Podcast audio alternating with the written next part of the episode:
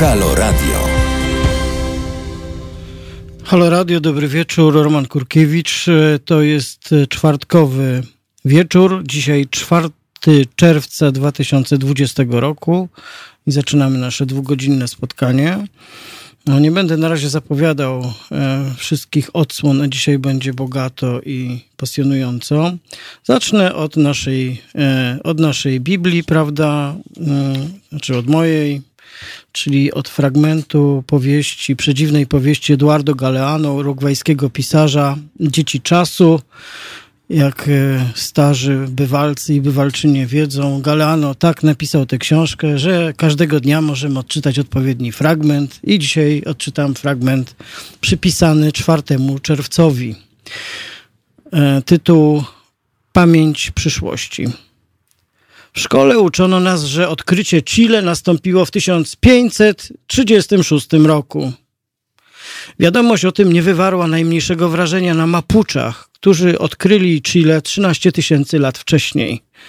W 1563 roku Mapuche okrążyli fort hiszpańskich konkwistadorów. Fort miał upaść, zmieciony furią tysięcy Indian, kiedy na palisadę wszedł kapitan Lorenzo Bernal i krzyknął – to my w końcu wygramy. Jeśli zabraknie hiszpańskich kobiet, pójdziemy po wasze i z nimi będziemy mieć dzieci, które staną się waszymi panami. Tłumacz przełożył groźbę. Wódz indiański Kolo Kolo słuchał tych słów, jak słucha się szemrania deszczu. Nie potrafił zrozumieć smutnej przepowiedni. To był Galeano, Dzieci Czasu, tłumaczyła Katarzyna Okrasko. Taki dzisiaj fragment. E, a my cóż, my rozpoczniemy naszą pierwszą rozmowę.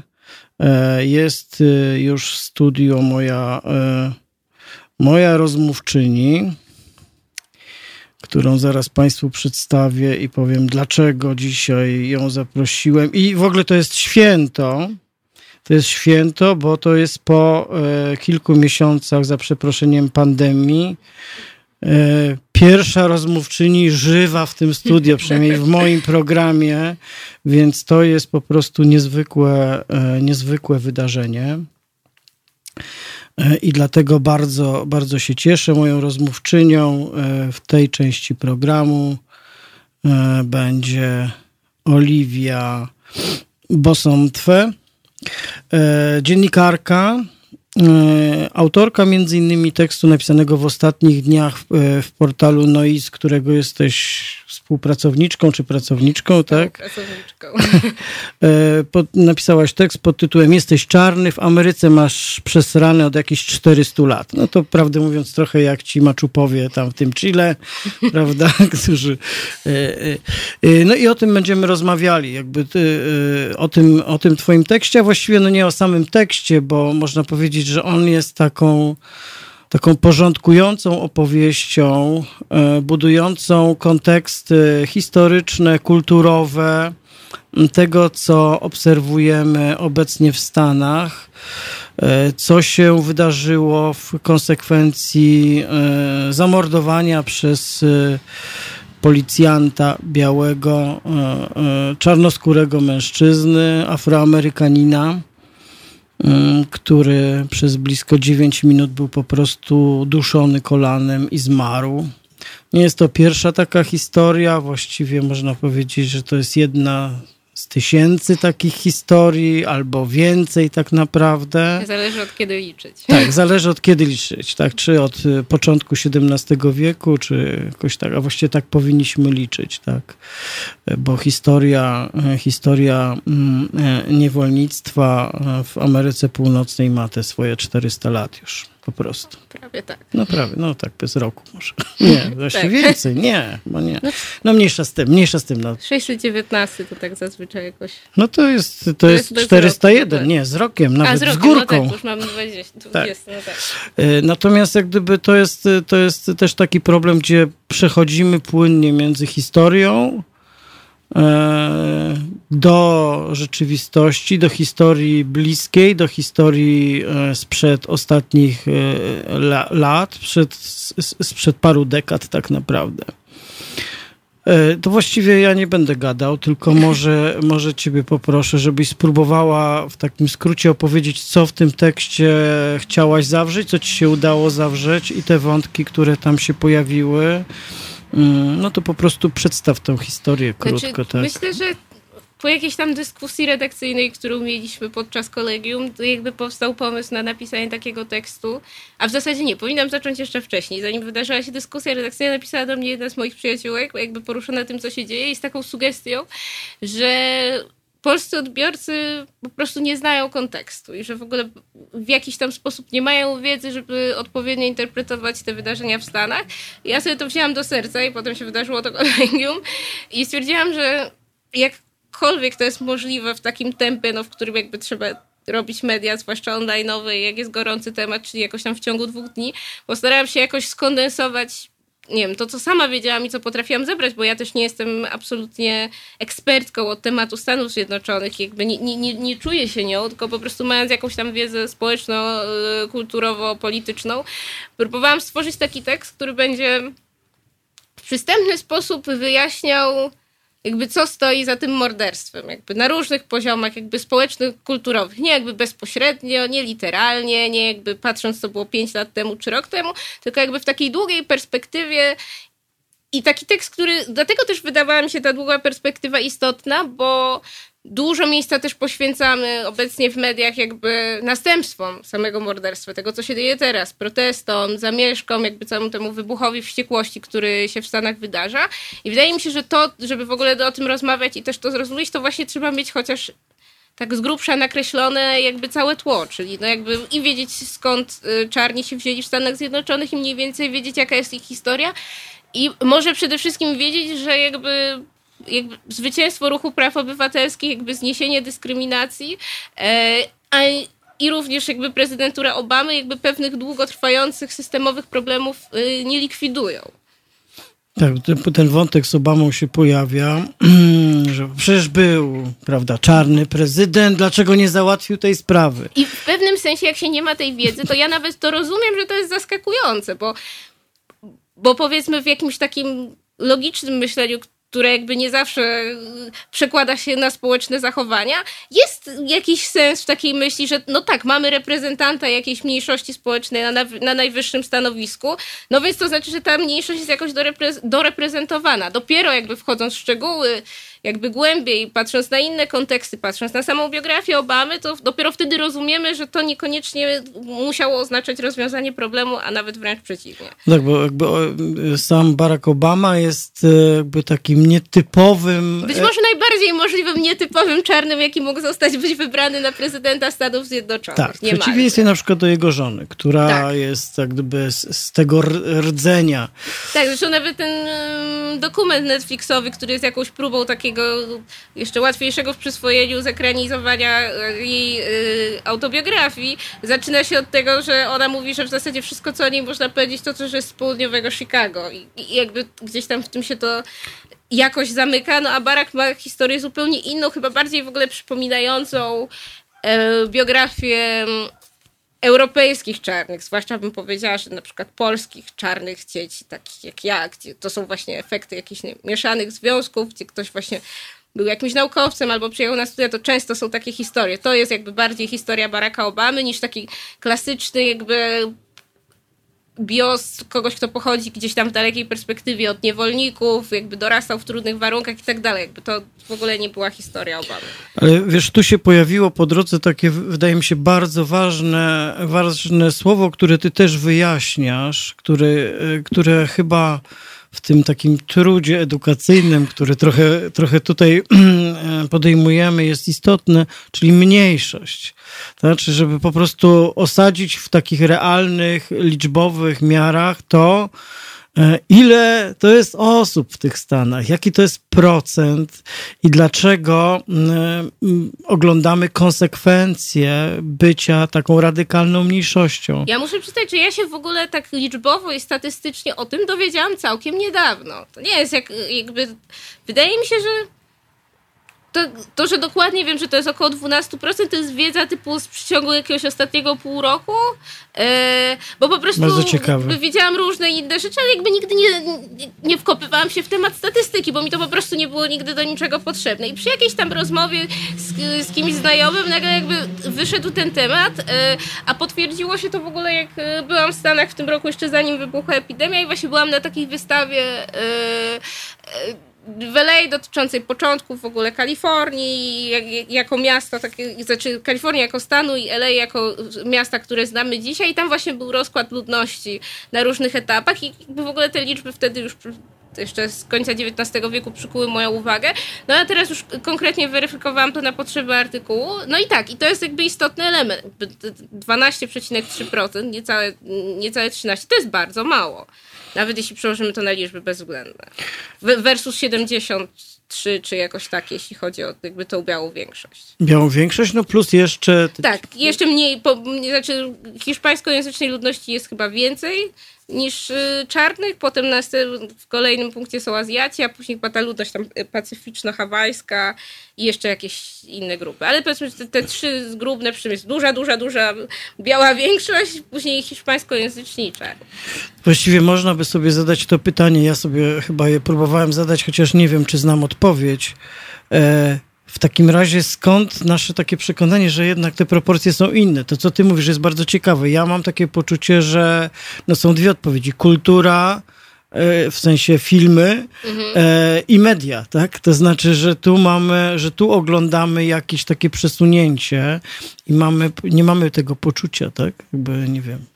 Myślę, że filmy do pewnego stopnia tak, Myślę, że muzyka w dużej mierze, bo jednak jest jakby bardzo duża. Czyli kultura. Część, tak, ale w sensie, nie, że, że, chyba muzyka bardziej niż film. Mhm. Jak najbardziej kultura, natomiast, że w jakimś sensie współcześnie już teraz jakby dużym produktem eksportowym Stanów Zjednoczonych jest muzyka, która jednak jest jakoś związana z czarną mniejszością.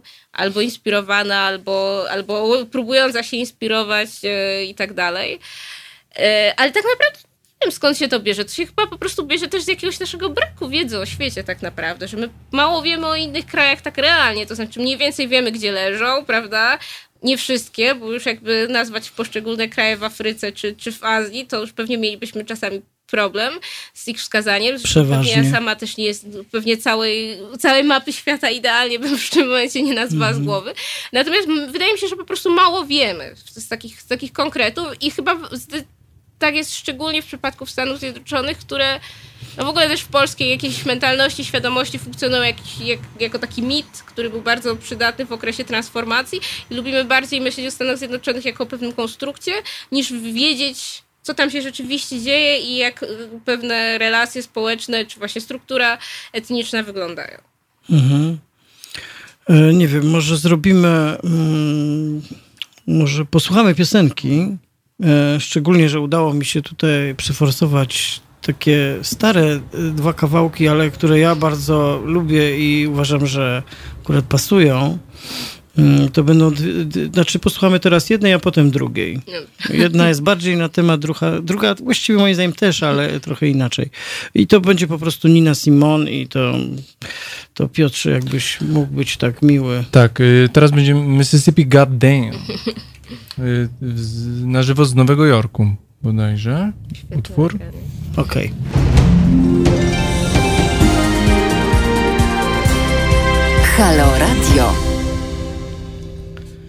Halo Radio to jest czwartkowy wieczór, konkretnie 4 czerwca 2020 roku. Roman Kurkiewicz y, i rozmawiamy w tej części programu z Oliwią Bosątwę z portalu Noise, tak cię przedstawię, tak, może tak być? Bardzo dobrze. E, bo pretekstem do tej naszej rozmowy, czy pretekstem do zaproszenia e, właśnie Oliwii jest, e, jest jej tekst właśnie zamieszczony na portalu noiz.pl. Jesteś czarny, w Ameryce masz przesrane od jakichś 400 lat. No i o tym rozmawiamy. Rozmawialiśmy trochę o takich wątkach, prawda, polityczno-historycznych, delikatnie bardzo, ale chyba czas przejść do, do tego problemu, który jest bardzo ważnym kontekstem tego, co się dzisiaj dzieje w związku z, z tym stanem wrzenia takiego, prawda, w Stanach, ale też protestach rozlewających się po całym świecie związanych z zabójstwem George'a Floyda w Minnesocie przez białego policjanta. Floyd, który właściwie został uduszony. E, wstrząsający jest taki zapis, e, zapis tych ostatnich słów, które on tam z siebie wyduszał, leżąc już na ziemi. To właściwie jest tak, taki, taki straszliwy wiersz potworny. W Polsce, w Warszawie dzisiaj był protest przed ambasadą amerykańską. Kilka dni wcześniej, kiedy E, ludzie znosili znicze, to były usuwane przez polską policję, ponieważ, jak to wyjaśniali policjanci, ambasada sobie nie życzy no, trzeba by chyba jednak przypomnieć ambasadzie, że teren ambasady kończy się na ich płocie i to z tamtej strony. Ja już wycofali się i podobno Moszpachę przeprosiła. No, bo prawdę mówiąc, to już jest gruby nie tak. No ale tak działa ambasada w Polsce, tak? Pani, pani, pani ambasador e, wyśle tweeta i ustawy znikają z Sejmu. pani ambasador da innego tweeta czy liścik, to wycofywane są wielomilionowe kary dla TVN-u, który jest największym biznesem amerykańskim w Polsce i tak dalej. No jeszcze tego brakowałoby, żeby Marines rozpędzali za chwilę razem w ramię w ramię z polską policją po prostu pokojowe manifestacje. To też jest też bardzo ciekawy wątek tego, a dlaczego nie protestują pokojowo? No właśnie jak protestują pokojowo w Stanach, co się dzieje właściwie od zawsze, od, od kilkudziesięciu lat co najmniej, od czasów Martina, e, Martina Luthera Kinga, to po prostu nikt na to nie zwraca uwagi. Znaczy akurat myślę, że w ogóle protesty to jest bardzo złożony temat, który jest w ogóle pewnie ciężko wejść też z tej dalekiej perspektywy, no bo jakby nikogo z nas tam nie ma, jakby korzystamy z jakiejś tam relacji, ona zawsze trochę wygląda inaczej z, z perspektywy każdego, kto uczestniczy w tym. Z tego też, co ja słyszę i z czego co się orientuję, to jednak większość protestów jest wciąż tam pokojowa. To nie jest tak, że to też jest znowu pewien wizerunek, który jakby my mamy tutaj w naszych mediach, jakby co przyciąga najwięcej uwagi, czyli wtedy, kiedy te protesty zamieniają się w zamieszki, a to nie jest tak, że jakby każdy protest, który w tym momencie jakby jest w zasadzie we wszystkich Stanach już y, są jakieś wystąpienia, że każdy się zamienia w zamieszki, więc to mi się też wydaje tak, że warto na to patrzeć jako na jakąś taką zróżnicowaną sytuację. Czym innym są realne zamieszki, a czym innym jest obraz tych zamieszek, tak. który dostajemy. On zawsze jest właściwie skrzywiony.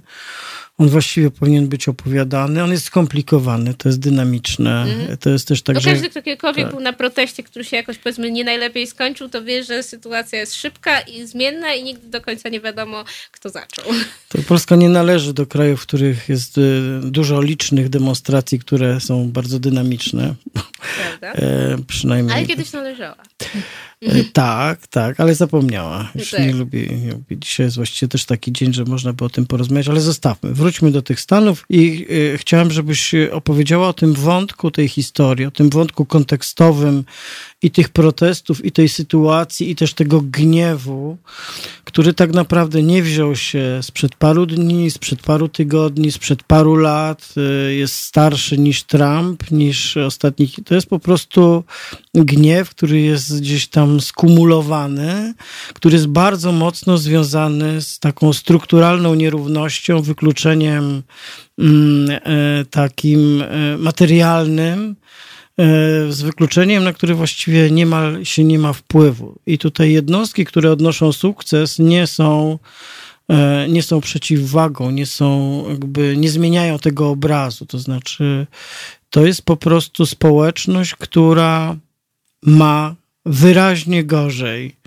Wyraźnie inne standardy ich dotyczą, wyraźnie inny status materialny, wyraźnie inna droga e, do możliwego awansu i społecznego, i kulturowego, chociaż tu ta muzyka i sport, tak, to są znowu, ale znowu w sporcie mamy e, tysiąc gwiazd albo sto, a mamy miliony e, Afroamerykanów i Afroamerykanek. I chciałem, żebyś o tym wątku trochę opowiedziała.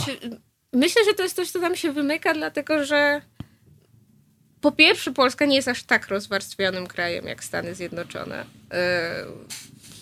jakby jednak te nierówności są, ale jakby są, są, są mniejsze i chyba nie są aż, aż, aż tak, znaczy wiadomo, oczywiście można znaleźć radykalne przykłady, a to nie jest jakby powiedzmy coś, co aż tak bardzo definiuje społeczeństwo, jak w przypadku Ameryki. Mm, po drugie, wydaje mi się, że jak w ogóle rozmawiamy i myślimy o Ameryce, to koncentrujemy się na takim obrazku klas, amerykańskiej klasy średniej, czyli dwa suwy, domek na przedmieściach, prywatne uczelnie i tak dalej. I jakby i rozlewamy to na całość Stanów, a w różnych miejscach jest różne i bardzo wiele tam zależy od tego, w którym miejscu przyjdziemy na świat.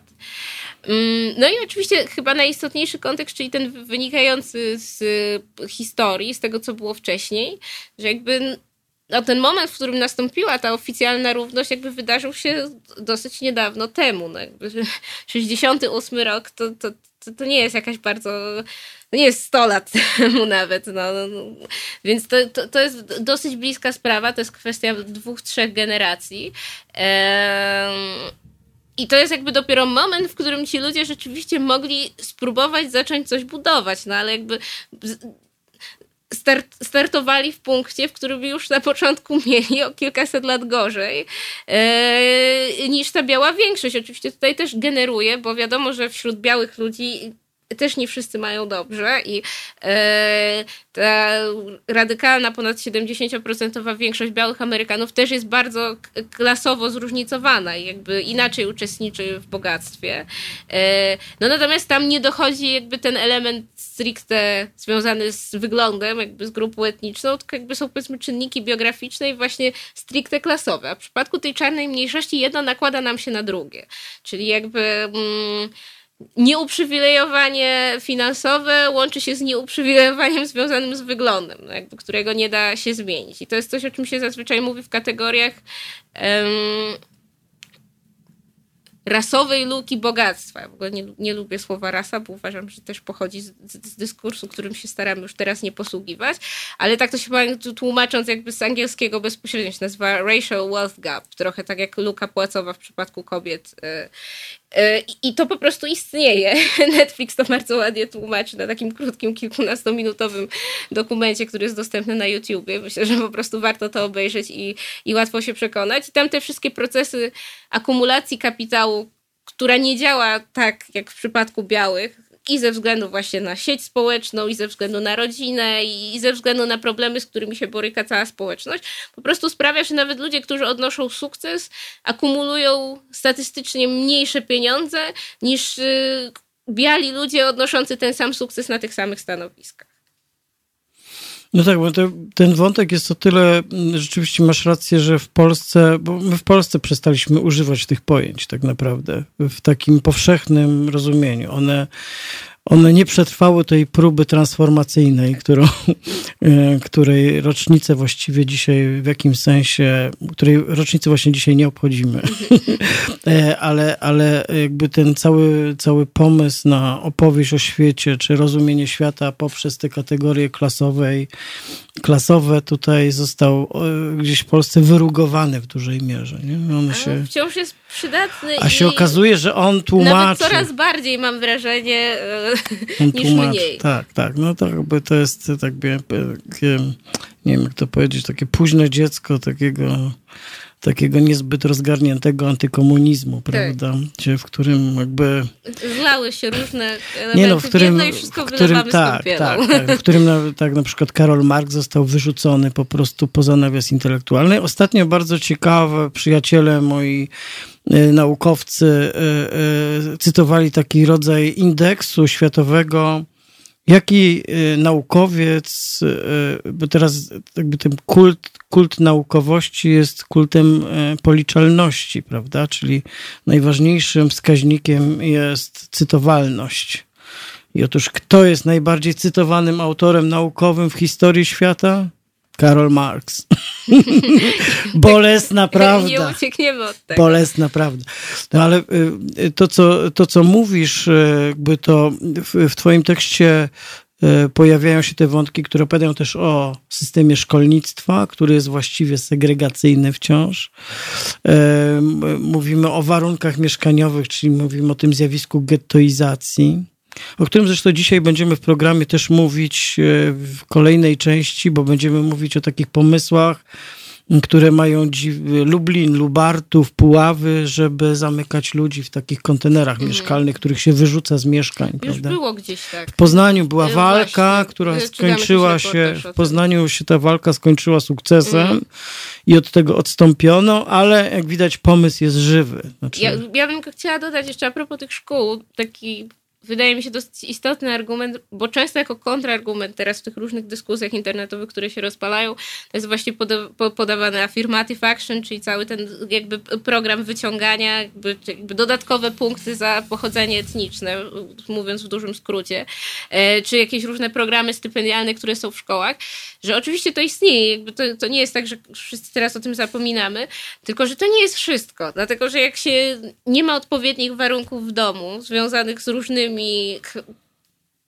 nie tylko z kwestią finansową, ale też jakby z kapitałem kulturowym rodziny, ze wsparciem, jakby w ogóle z tym, czy na przykład się trzeba zajmować jednocześnie piątką rodzeństwa, czy nie, to nawet jak się ma taki program wsparcia systemowy, to mając te wszystkie inne problemy, wciąż jest się na gorszej pozycji niż ktoś, kto nawet jeśli nie ma tego programu wsparcia, to jakby ma zapewnione to zaplecze. I o tym nie możemy zapominać. Piotrze? Mm, tak, dodatkowo jeszcze y, nie możemy zapominać, że w Stanach jakby, y, jeśli chodzi o szkołę, edukację, jest całkowita rejonizacja. Czyli y, czarne dzieci z biednych dzielnic, nie ma, nawet jeśli by chciały i miały pieniądze, nie mają szans być, uczyć się w innych dzielnicach. Trzeba czyli, się przeprowadzić. Tak, czyli jeśli jesteś w biednej dzielnicy, lądujesz w biednej szkole, biedna dzielnica ma mało pieniędzy na edukację, więc ma kiepską edukację, kiepskich nauczycieli, kiepski budynek, Y, mało stypendiów, mało sprzętu, więc będąc w, z biednej dzielnicy otrzymujesz po prostu słabą edukację i z tego nie ma niestety wyjścia. I żadne programy rządowe tego nie przeskoczą, tej, y, mm, tego nie zasypią po prostu, tej różnicy, która jest i niestety cały czas rośnie. No i ja to też gdzieś tam pisałam właśnie w tym tekście o tym, że to jest takie coś, co właśnie polskim odbiorcom czasami może umykać, jak oglądają różne filmy, czy właśnie ten wątek zmieniania domu, jakby przenoszenia się nie tylko tak. w związku z pracą, ale w związku z tym, żeby dzieci miały lepszy dostęp do edukacji. To się właśnie zwłaszcza pojawia w filmach, które opowiadają o jakichś mniejszościach. Że, że, że jakby jak ojciec czy tam matka będą mieli lepszą pracę, to wtedy zmienimy dom i ty będziesz miał lepszą szkołę. I, i, i to, to jest jakby.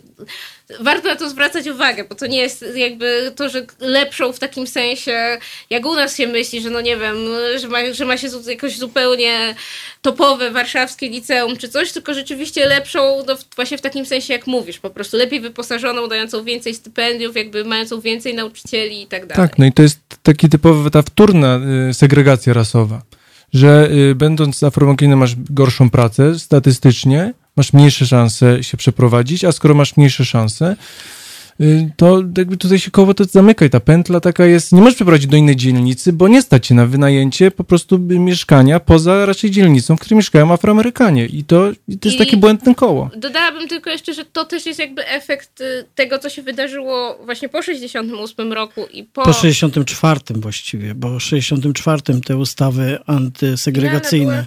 W 68? Czwartym? W 64 weszła ta ustawa okay. antysegregacyjna.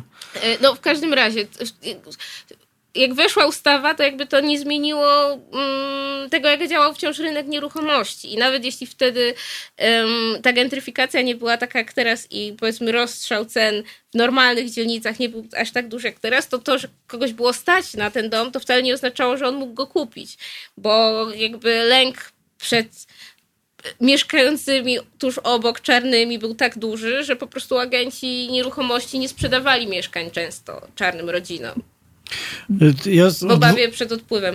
Bo sytuacja też jest taka, że im więcej kolorowych, tym mniejsza wartość nieruchomości. Tak. I to jest to naj, najgorsze właściwie w tym. E, chciałem o dwóch rzeczach powiedzieć, bo tak przyniosłem tu różne książki takie właściwie, które mi gdzieś też wracają teraz. E, świetna, rewelacyjna książka, książka Jamesa Baldwina, Zapiski syna tego kraju. Do której ja pokazuję? Do tej. Do tamtej. E, ale e, Baldwin, który jest, był powieściopisarzem wybitnym, afroamerykańskim, był też aktywistą politycznym. Jest doskonały film do obejrzenia z nim na bezpłatnie dokumentalny Ninateka e, Polska e, go udostępnia. To jest film pod tytułem e, Nie jestem twoim murzynem. Raula Peka. Genialny film, gdzie on opowiada historię trzech zabitych swoich przyjaciół, wśród których jest Malcolm X i Martin Luther King ale to jest taka opowieść intelektualisty, bo to jest właściwie to jest taka niezapisa- nie wydana nigdy jego, nie, niedokończona książka, właściwie 30 stron zostało z tej i jakby na tekście tej książki został zbudowany ten film. Jest niesamowity, bo on był uczestnikiem takiej debaty publicznej w Stanach, był bardzo ważnym głosem też opowiada o swojej szkole. On, on akurat opowiada o tym, bardzo pasjonująco opowiada o wzorcach kulturowych, e, o tym, jak John Wayne był jego wzorcem kulturowym i jak on potem się budzi z tego snu, jak zrozumiał w pewnym momencie, że ci zabijani Indianie przez Johna Wayne, mówi, to jestem ja to jesteśmy my. E, ale też opowiada o tym, że dlaczego się nie mówi, dlaczego ja się nie stałem rasistą, którym był, jak on to powiedział, Malcolm X, tak? Mówi, bo poznałem, miałem nauczycielkę białą w szkole, która po prostu otworzyła mi oczy na świat. Niesamowity, piękny film. E, I właściwie jeszcze jedną historię sobie przypominam z tego czasu, właśnie tych, tej połowy lat 60., kiedy nastąpiła ta kolejna odsłona, bo tych odsłon takich jakby formalnie uciekających od apartheidu e, było kilka, tak? To był 48 rok, były też wcześniejsze rzeczy. Ten 64 teoretycznie był tym momentem przełomowym, no bo wtedy mieliśmy osobne toalety, osobne szkoły, e, po prostu osobne kina, w ogóle coś, czego nie jesteśmy sobie dzisiaj w stanie wyobrazić. I lubię wspominać taką, mm, taką historię związaną z, mm, mm, z takim e, autorem, Eliotem Aronsonem, e, to był e, psycholog społeczny, jest, bo on żyje wciąż, psycholog społeczny, który napisał słynną książkę Człowiek istota społeczna, taką, taki hit po prostu ogólnoświatowy. Ale dlaczego mówię o tym Aronsonie? Dlatego, że on w swojej karierze profesora psychologii społecznej właśnie w tym 60, w okolicach 64 roku, połowy lat 60 trafił do E, trafił do Teksasu. Mm, jak tam się nazywa ta stolica Teksasu? Tak, do Austin. I tam jest uniwersytet i uniwersytet wymyślił, e, uniwersytet wymyślił, że zrobią katedrę psychologii społecznej i zaprosili Aronsona, który był już taką sławą, żeby tam pracował i on tam pracował, bo tam ci profesorowie, profesorowie amerykańscy po prostu całe życie właściwie tak jeżdżą z jednego mhm. uniwersytetu na drugi. To nie jest tak, że jak raz utknie, to już siedzi do końca życia. Ale dlaczego o tym opowiadam? Bo w momencie, kiedy on tam trafił, została zniesiona segregacja. E, dzieci poszły wspólnie do szkoły i to zaowocowało niewiarygodną, niewiarygodnym wzrostem przemocy takiej bezpośredniej. E, czyli nawet z epizodami związanymi z bronią palną przynoszono do szkoły przez uczniów, nożami, bójkami, które codziennie, to się po prostu ta przemoc się wymknęła też, e, ta przemoc się wymknęła spoza kontroli. I słuchajcie, ta opowieść jest niesamowita, bo Teksas i, i jakby to jest, można powiedzieć, to jest to jo, właściwie niemal to jądro takiej Ameryki, tej tradycyjnej, takiej rasistowskiej, białej, przemocowej, tak? No, nie jest to takie południe, południe, ale mimo wszystko. I wyobraźcie sobie, że władze tego stanu wówczas, by, jakby to mówimy, poszły po rozum do głowy, mówią, ale zaraz, zaraz, my tu przecież mamy uniwersytet i mamy tam katedrę psychologii społecznej, niech oni coś wymyślą. I ten zespół Aronsona wymyślił. Słuchajcie, oni opracowali metodę edukacyjną e, błyskawicznie, e, a potem przeszkolili wiele tysięcy nauczycieli, którzy natychmiast zaczęli tą metodę stosować w szkole. I oni rozwiązali problem, to znaczy przemoc po prostu.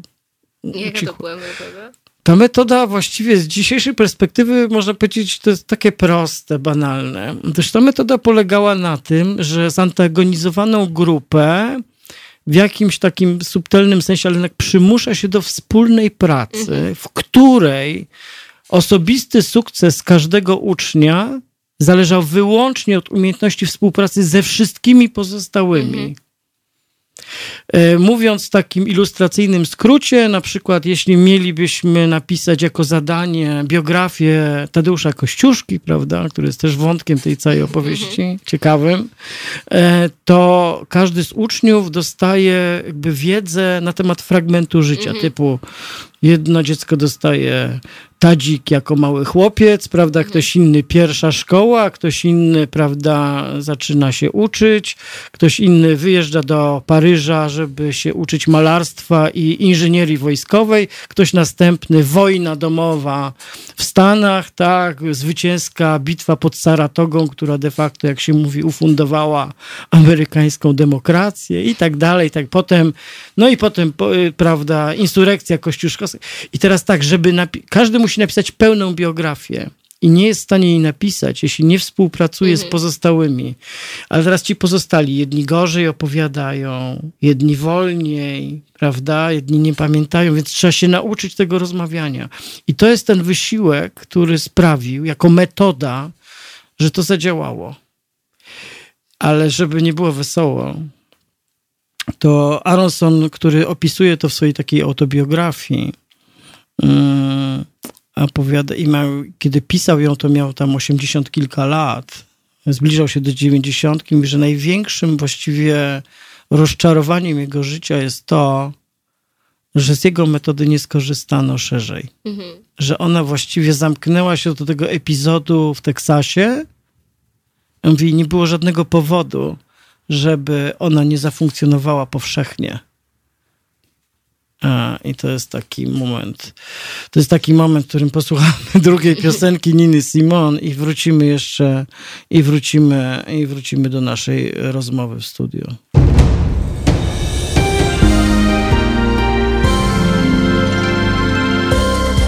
Halo Radio. Pierwsze medium obywatelskie.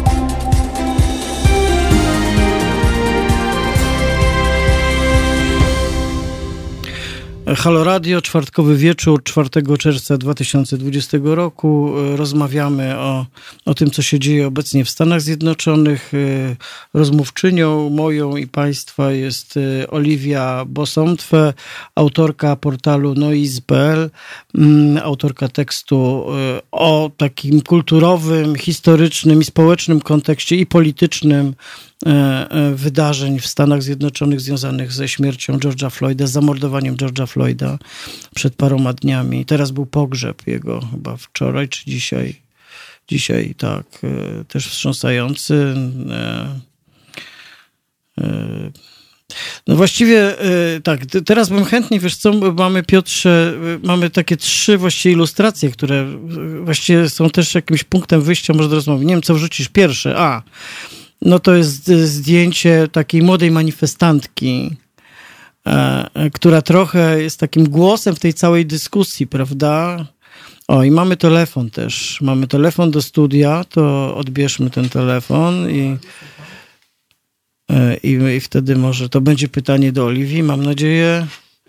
E, I będziemy. Hmm. E, w, w, każdym razie te ilustracje, które tutaj pokażę, są, tak? Uda się? Nie uda się. Dobra, no to nie udało się, niestety rozłączyło się trudno. Więc mamy tą dziewczynkę, e, która jakby w takim skrócie hasłowym opowiada e, historię ruchu czy hasła, tak, które w jakimś sensie patronuje tym protestom. Może byś parę słów powiedziała, Oliwia, wokół tego, wokół tego, bo to jest jakby sama w sobie cała historia, ale ona jest pasjonująca. Znaczy, no myślę, że to jest przede wszystkim dobre podsumowanie tego, o co chodzi. Myślę, że my też często w naszych dyskusjach, które właśnie się teraz w Polsce toczą wokół tego, co się dzieje e, w Stanach, jakby właśnie zapominamy o tym, e, o tym, o czym ona mówi. Czyli, że nie chodzi o czarną supremację, która ma zastąpić białą supremację, e, ani o jakieś, nie wiem, wyrywkowe traktowanie, tylko po prostu o jakby wsparcie walki no, mniejszości, która naprawdę ma gorzej i jakby jest zagrożona, y, czego mamy cały czas przykłady. Y, I jakby tyle. To jakby w całym ruchu Black Lives Matter nie chodzi o Black Lives Matter nie chodzi o czarną supremację i myślę, że to jest tego podsumowanie. Mhm.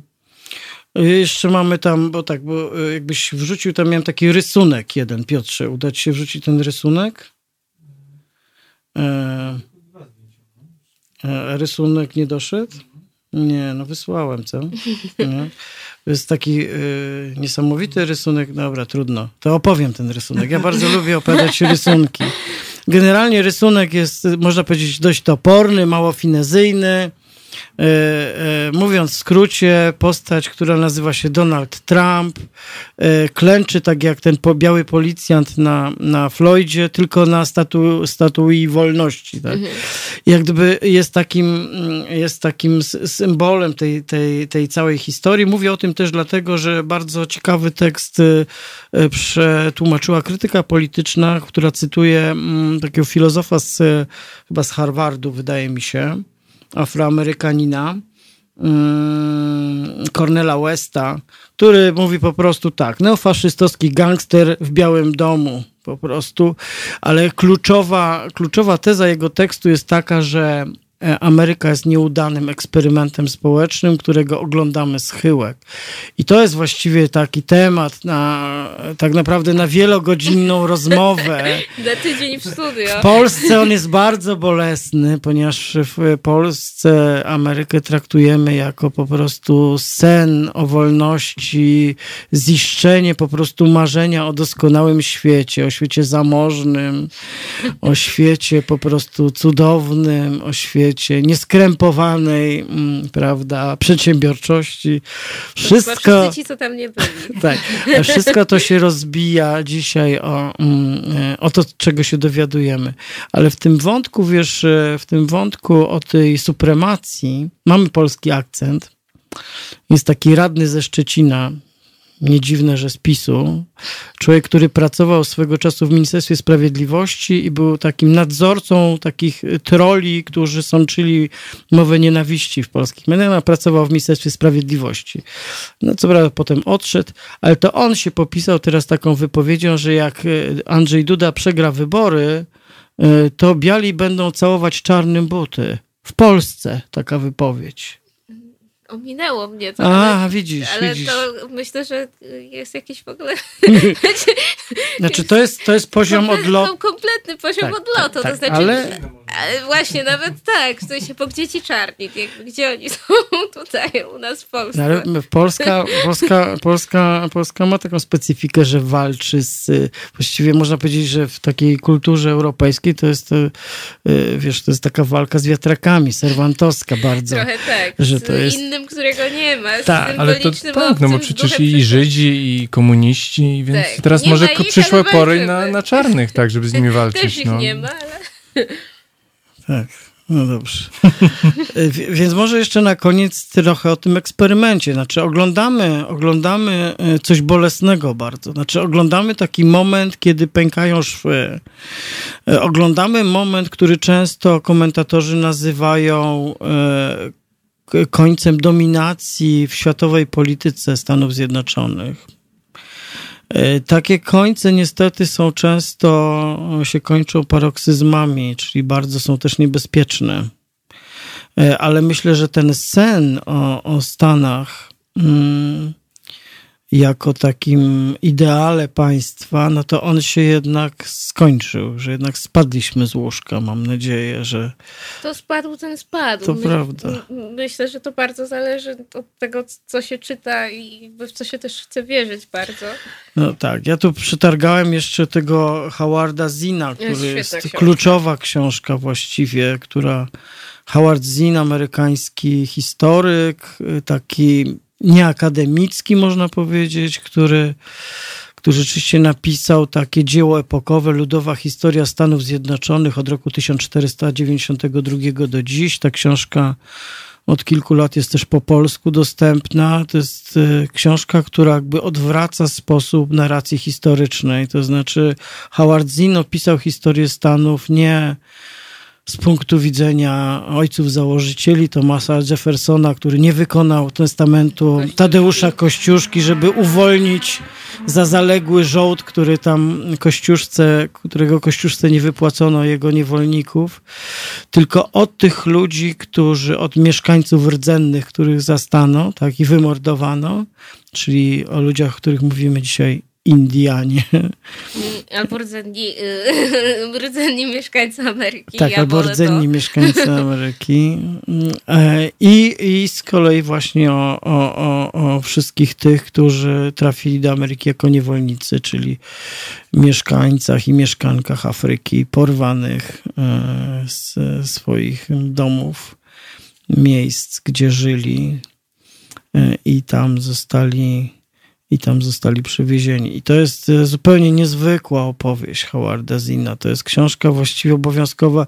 Trochę e, w przerwach rozmawialiśmy o tym, że tekst Oliwii jest trochę takim tekstem, który mógł być takim minimum programowym e, dla polskich maturzystów, ja bym powiedział, że właściwie ktoś, kto zdaje maturę, powinien dysponować wiedzą mniej więcej na tym poziomie którą ty zresztą bardzo fajnie też odwołując się do różnych takich tropów popkultury zawarłaś w tym tekście. Lepiej zapamiętuję zawsze.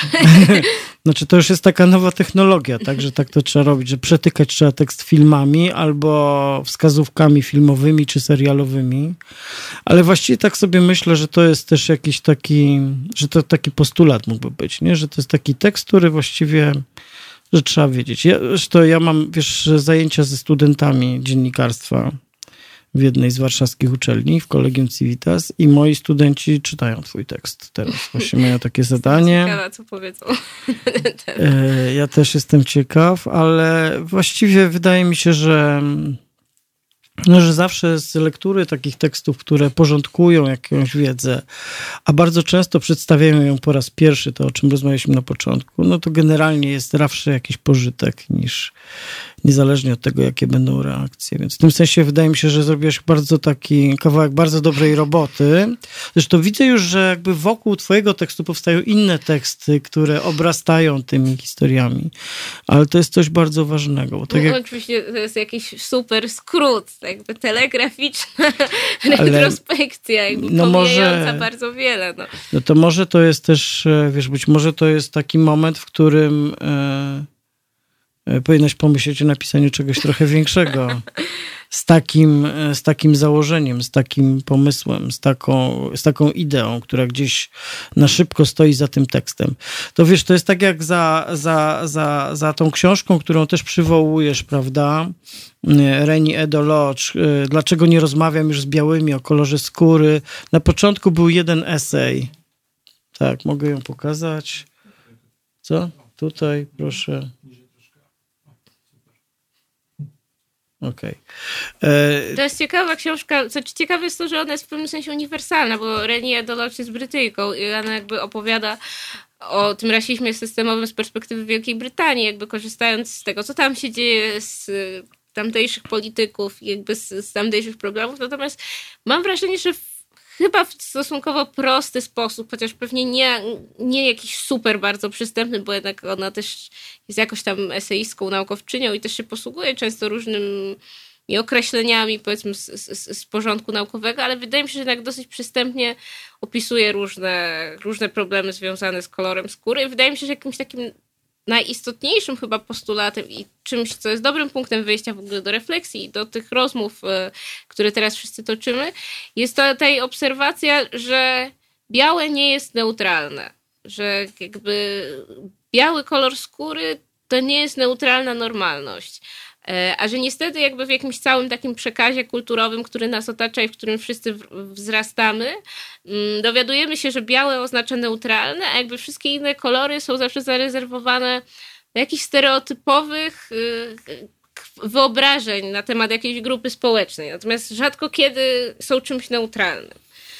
I, I to jest jakiś taki, wydaje mi się, najprostsza obserwacja, którą warto zapamiętać z tej książki, która jest jakimś mhm. takim dobrą trampoliną do tego, żeby się w ogóle zastanawiać nad resztą. Tak, ja też już y, kiedyś tutaj w radiu przywoływałem taką anegdotę, którą lubię, którą Zadie Smith z kolei opowiadała, która jeździła po Polsce trochę i ona mówiąc w skrócie mówiła coś takiego, co za dziwny kraj, mówi, w życiu czegoś tak kuriozalnego nie widziałam jak ta Polska, mówi, ale co, co takiego było dziwnego? No mówi, jechałem przez tą Polskę, bo ona przejechała jakoś autobusami chyba, czy samochodem przez kawał Polski kilka razy, bo jej mąż pracował, coś takiego. I ona mówi, mówi nigdzie na świecie czegoś takiego, tak dziwnego nie widziała. Mówi, wszędzie po drodze w piłkę na boiskach grali sami biali chłopcy. Mówi, to jest po prostu coś zupełnie niezrozumiałego. To jest coś, czego nigdzie nie widziałam na świecie. I, a dla nas z kolei to jest coś, z czego nie jesteśmy w stanie się oderwać, tak? I, i zdystansować i przemyśleć albo zobaczyć. Ja myślę, że to jest tym, bardziej dla nas w pewnym sensie większe wyzwanie, że z jednej strony wydaje nam się, że przez to, że jesteśmy jakoś tam wolni od przeszłości kolonialnej, na takim praktycz, w praktycznym sensie, ale nie ideologicznym oczywiście, bo mieliśmy, mieliśmy takie pomysły, e, ale jakby powiedzmy, że zawsze lubimy sobie powtarzać, że nigdy nie, nie, nie kolonializowaliśmy, chociaż to oczywiście nie jest do końca prawda, ale jakby połączenie tego z tą jakby monoetnicznością, która nas otacza, jakby sprawia, że bardzo często jest nam w ogóle zacząć rozmowę na temat rasizmu i w ogóle dostrzec jakby ten taki jakby ukryty właśnie, płynący z otaczających przekazów kulturowych rasizm, bo jakby nie możemy tylko w tych dyskusjach w tym manewrować. Jakby nie, nie, mamy bardzo niewielką z tym styczność na co dzień w wielu społecznościach. No mam takie poczucie, że, że zarówno szkoła średnia, jak i właściwie studia wyższe, w tym humanistyczne, tutaj mają jakoś nieodrobioną lekcję. A jeszcze muszę się sprostować sam, bo książka, o której mówiłem, to była oczywiście e, ta biała, e, czarna twarz, biała maska, to będzie, to jest książka Fanona oczywiście. Franca Fanona, a nie, nie Baldwina. Wydaje mi się, że się tak, pomyliłem. ale to chyba było w naszej rozmowie pomiędzy? A może, tak? A może, może, ale jest Ale tak właśnie coś, coś ale tak, też tak. nie mam pewna. Więc, tak, ale... więc Fanona też warto czytać. Fanona trzeba, tak, Fanon, Fanon jest mocnym zawodnikiem, ale też niesamowicie pisze. Ja jeszcze też przyniosłem książkę Edwarda Saida, Orientalizm, która opowiada o, o, też takiej relacji tej jakby białej kultury, czy kultury europejskiej, takiej biało-chrześcijańsko-centrycznej, eurocentrycznej, takiej skrajnej wobec Akurat to jest wobec ludzi zamieszkujących Afrykę, Bliski Wschód, Daleki Wschód, orientalizm jako taka kategoria estetyczna. I... Myślę, że to gdzieś, o czym, o czym Said pisze, to w jakimś sensie jest to, co, co teraz już wiele, wiele lat później właśnie mówi Lodge, czyli to jest jakby to przyjęcie tej, tej, tej białocentrycznej narracji, gdzie wszystkie inne jakby opowieści z tej perspektywy jakby urastają do rangi, no właśnie, albo rasistowskiej, albo czegoś czemu trzeba przypisać jakieś niesamowite właściwości. No i jakby na to, to, to narzędzie orientacji, znaczy proces orientalizacji właśnie z tego wynika. Z założenia, że jak coś jest inne, to, to, to nie możemy tego neutralnie traktować. Hmm. Oliwio, bardzo Ci dziękuję za wizytę, nasze ja święto.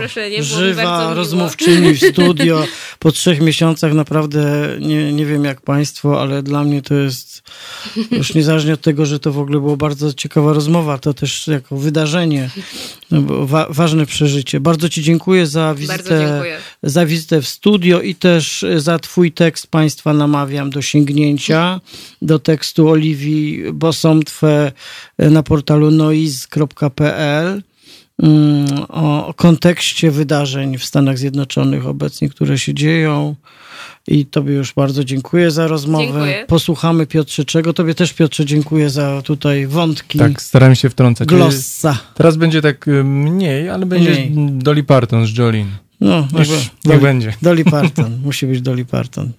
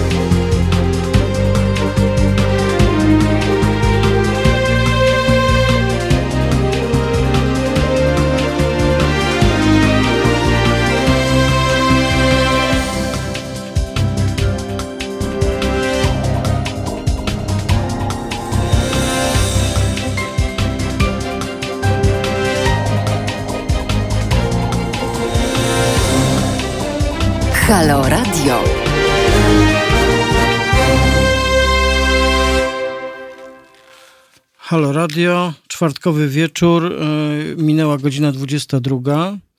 E, jest ze mną już e, nasza kolejna rozmówczyni, teraz już nie w studio, ale przez nasze tutaj tajne łącze internetowe, Katarzyna Czarnota. Dzień dobry. Dzień dobry. Cześć, cześć. Wiesz co, bo teraz jeszcze próbuję... Co? Mhm. Tak, bo jeszcze muszę sobie poradzić, bo z, mamy Kingę, z którą, mhm. która po prostu musi się inaczej zalogować.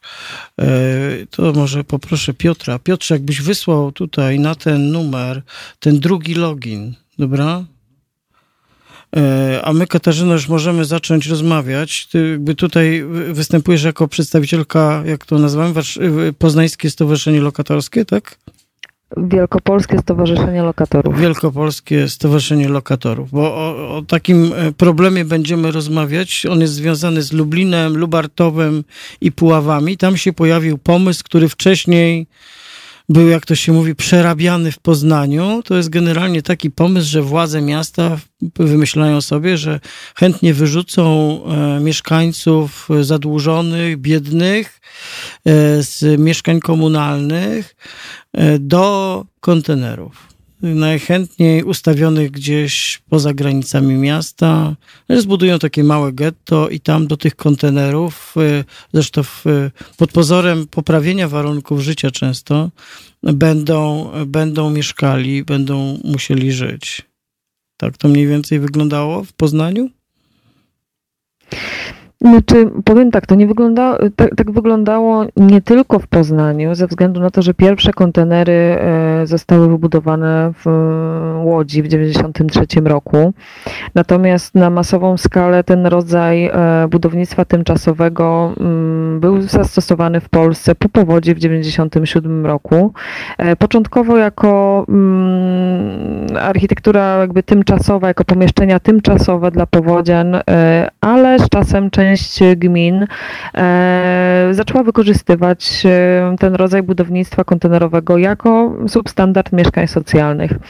E, w związku z tym, przed właściwie tym, jak w Poznaniu władze miasta wpadły na ten pomysł, My robiliśmy ogólnopolskie badania w siedmiu miastach, w, w siedmiu miastach, w których zostały wdrożone w życie właśnie programy kontenerowe, żeby mm, zbadać warunki mieszkaniowe, żeby sprawdzić, czy e, w takich pomieszczeniach się da mieszkać, żeby sprawdzić, kto tam mieszka, dlatego że też bardzo ważne jest to, e, jak e, takie pomysły, mm, jak, jak budowane, w jaki sposób jest budowane przyzwolenie społeczne, czyli po prostu jakby zgoda na tego rodzaju pomysły. Zazwyczaj się przedstawia lokatorów jako właśnie trudnych, a kontenery, a mieszkanie w jako karę za rzekome dewastowanie i e, jakby niszczenie poprzednich mieszkań, czy niepłacenie celowe. Tak też, miało, tak, tak też było w Poznaniu.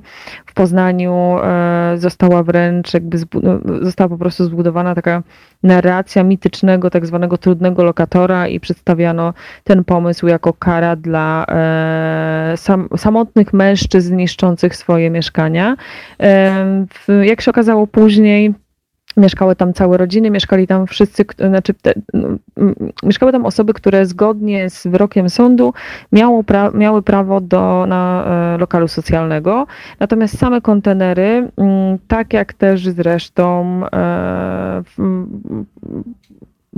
tak jak też zresztą jak wyszły wyniki naszych badań, które właśnie prowadziliśmy w latach 2009 do 2012, e, jasno wskazały na to, że E, tym sposobem właśnie wprowadza się nowy substandard mieszkań socjalnych. Zamiast budować pełnowartościowych e, mieszkań w budynkach, e, są po prostu posadawiane kontenery, które są, tak jak już mówiłam wcześniej, architekturą tymczasową, które są zbudowane z e, plastiku, z metalu i które nie nadają się do stałego użytkowania. Co ciekawe, to jest właśnie to, że każda gmina to przedstawia jaki, jako nowy pomysł.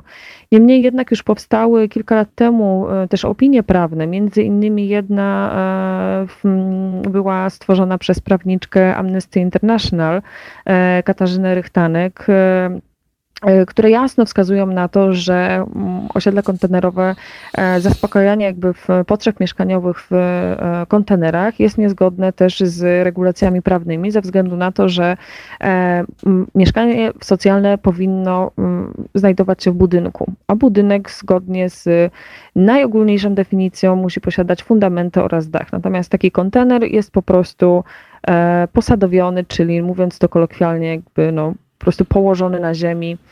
I, e, no i po pewnym czasie mm, wskutek codziennego użytkowania po prostu zaczyna się powoli rozpadać.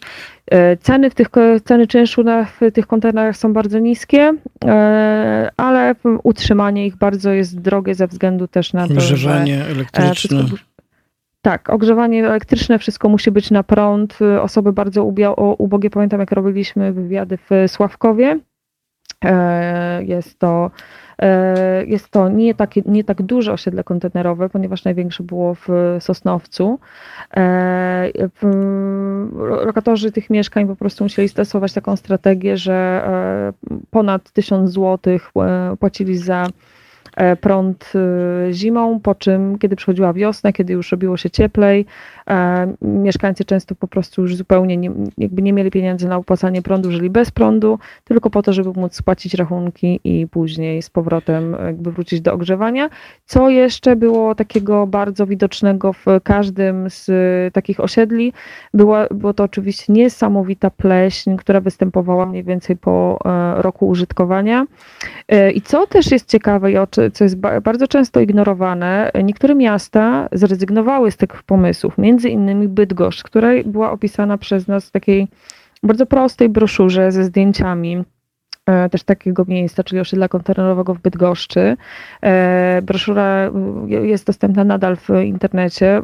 Po wkliknięciu hasła e, kontenery dwukropek polityka wykluczenia można ją przeczytać. Tam są wywiady jakby tych mieszkańców, którzy wówczas zajmowali to osiedle. Między innymi oni opowiadają właśnie dlaczego się tam znaleźli. Władze miasta Bydgoszczy po kilku latach, tak jak na początku po prostu były pewne swojego E, swojego pomysłu i e, było jakby jasne stanowisko, e, zrezygnowały, mówiąc, że to był, to był fatalny pomysł i już na pewno nie chcą, nie chcą jakby wracać do, do tego rodzaju rozwiązań. Co jeszcze uważam, że na koniec warto dodać, to to, że również powstała jakby analiza E, z perspektywy ekonomicznej, to znaczy opłacalności w dłuższej perspektywie czasu tego rodzaju projektów. E, wykonano ją bardzo wcześnie, bo no już sporo lat temu e, w Łodzi, w tym momencie nie pamiętam jakby nazwiska tej osoby, ale to też jest do znalezienia na starej stronie, która jest też podlinkowana do strony Wielkopolskiego Stowarzyszenia Lokatorów. Jest E, znajduje się jakby getto kontenerowe i tam też się znajdują wszystkie informacje związane właśnie z prowadzoną przez nas w latach 2010-2012 kampanią antykontenerową.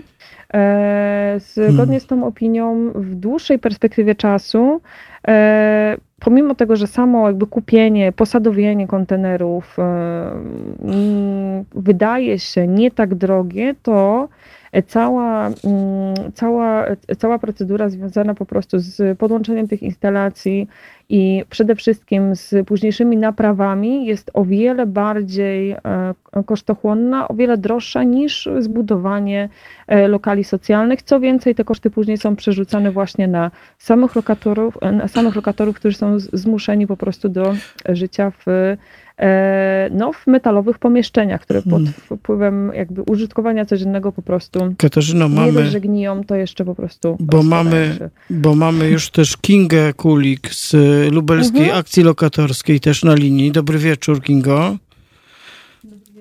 Dobry wieczór. Chyba jakbyś mogła trochę głośniej mówić, to będę ten, będziemy wdzięczni. Zaraz mi spływać? A, teraz lepiej, teraz lepiej. Tam jest taki, taki można przesunąć w górę taki E, wskaźnik input. Jest już na maksa. Super, super.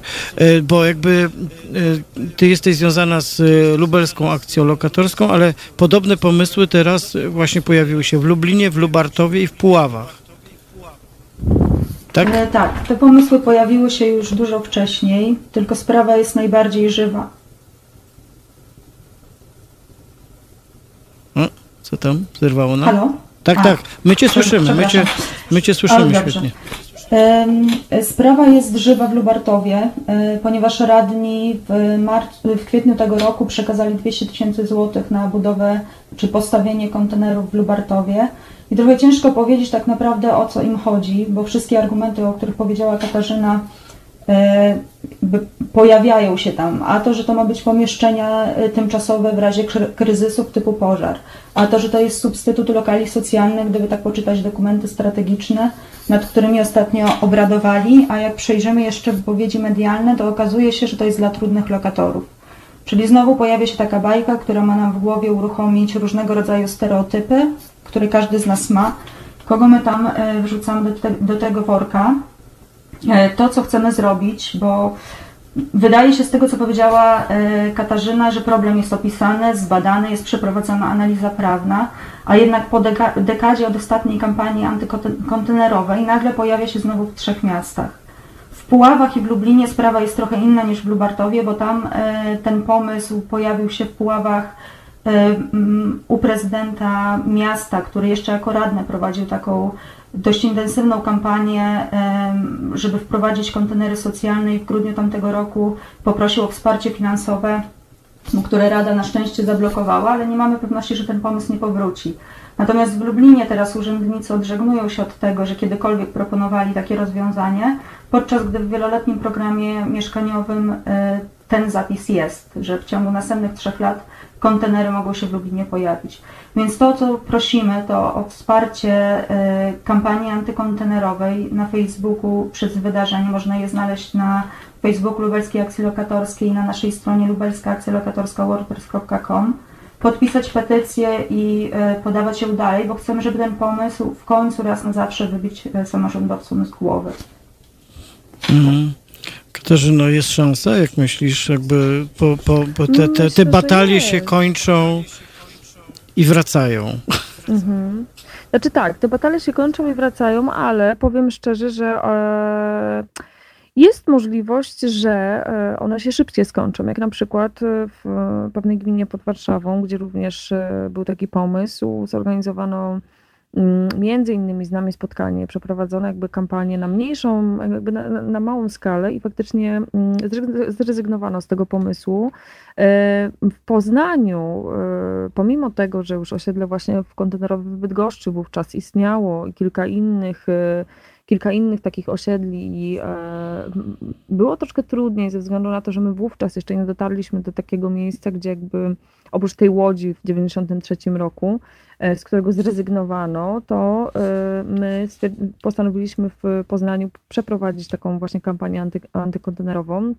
Również były e, petycje, były różnego rodzaju akcje informacyjne i w konsekwencji na początku tych kontenerów powstało w Poznaniu mniej, a w konsekwencji osiedle również zlikwidowano.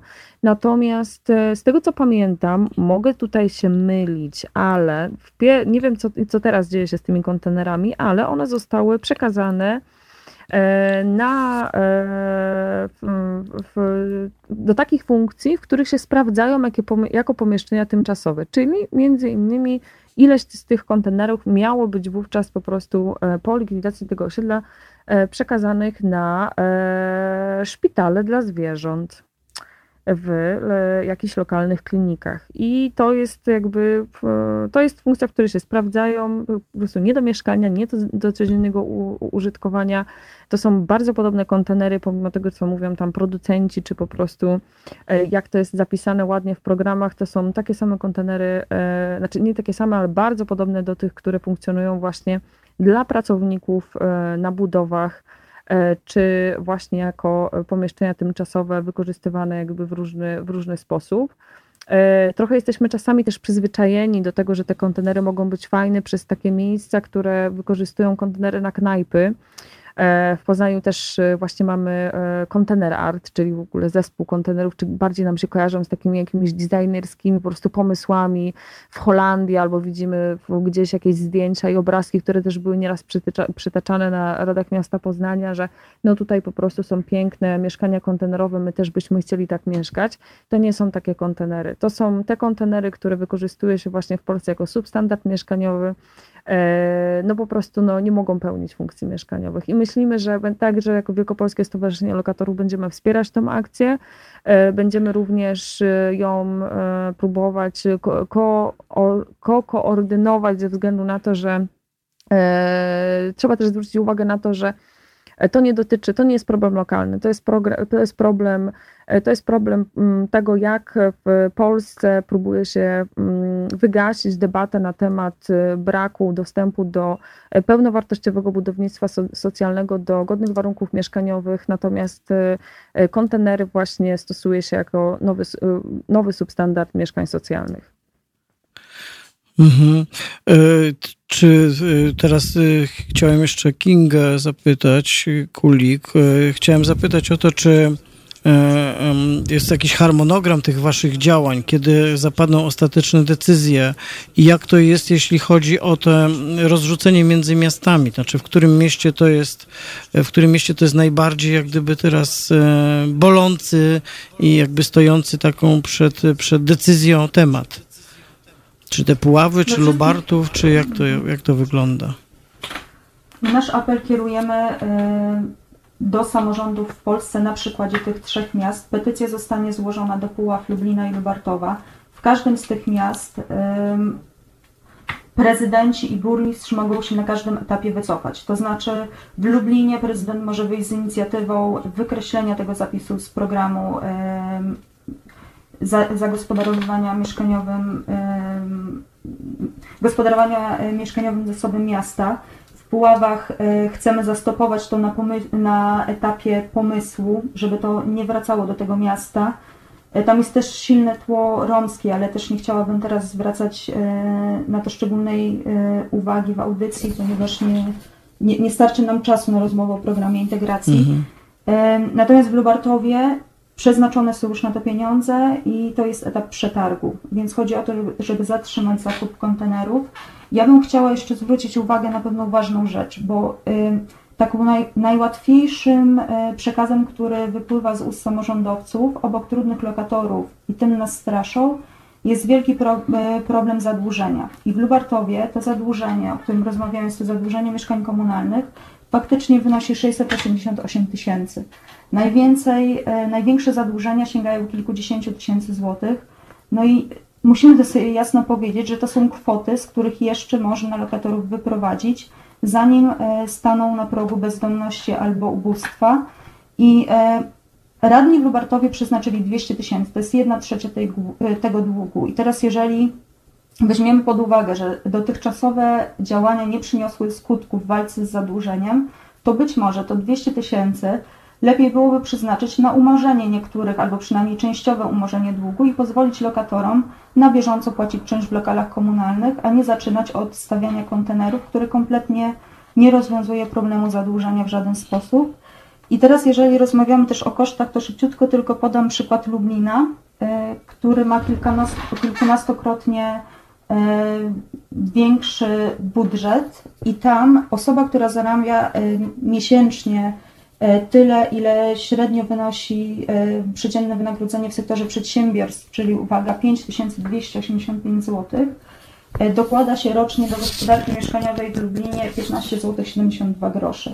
Z każdych 100 zł, które Lublin wyda w 2020 na gospodarkę mieszkaniową, przeznaczy 86 groszy i czy naprawdę nie stać nas na to, żeby pomóc na tym etapie zadłużonym lokatorom i lokatorkom w. E, słuchajcie, mamy telefon słuchacza, to, e, to połączymy się. Dzwoni Piotr z Katowic, to mam nadzieję, że to będzie też pytanie do Was. Właśnie, dobry wieczór. Dobry wieczór, dobry Piotrze. Normalnie dobry wieczór, Panie Gościnie. E, ja tak trochę już Panie były uprzejme te wszystkie moje spostrzeżenia. Ja tylko szybciutko powtórzę. Mianowicie kontenery są rozwiązaniem bardzo pięknym w architekturze, ale zostawmy je dla architektów. Natomiast w przypadku mieszkań e, socjalnych, czego w tym kraju nie ma, ale w wielu krajach, to nie jest tylko problem Polski, to jest problem wielu krajów. Mhm. Budownictwo socjalne generalnie leży. Oczywiście wiadomo, trzeba na to wydać pieniądze, budżety gmin, budżety jakieś tam lokalne. Na to nie starczają często, ale trzeba ten wysiłek czynić. Bo żeby y, człowieka uczynić y, bardziej socjalnym, bardziej społecznym, nie wystarczy wystawić mu kontenera przecież. No to jest tylko i wyłącznie wyjście zastępcze, to co panie mówiły. Przerzucamy na tych mieszkańców kontenerów koszty ich utrzymania. Te kontenery to jest po prostu nic innego jak badziewie ostatniego sortu, bo tak to wygląda. I możemy sobie postawić, jak jest klęska żywiołowa, ale nie wtedy, kiedy trzeba ludziom zapewnić jakiś lokum, jakiekolwiek lokum, kiedy trzeba załatwić sprawy zadłużeń właśnie, o których panie mówiły, to to nie jest rozwiązanie.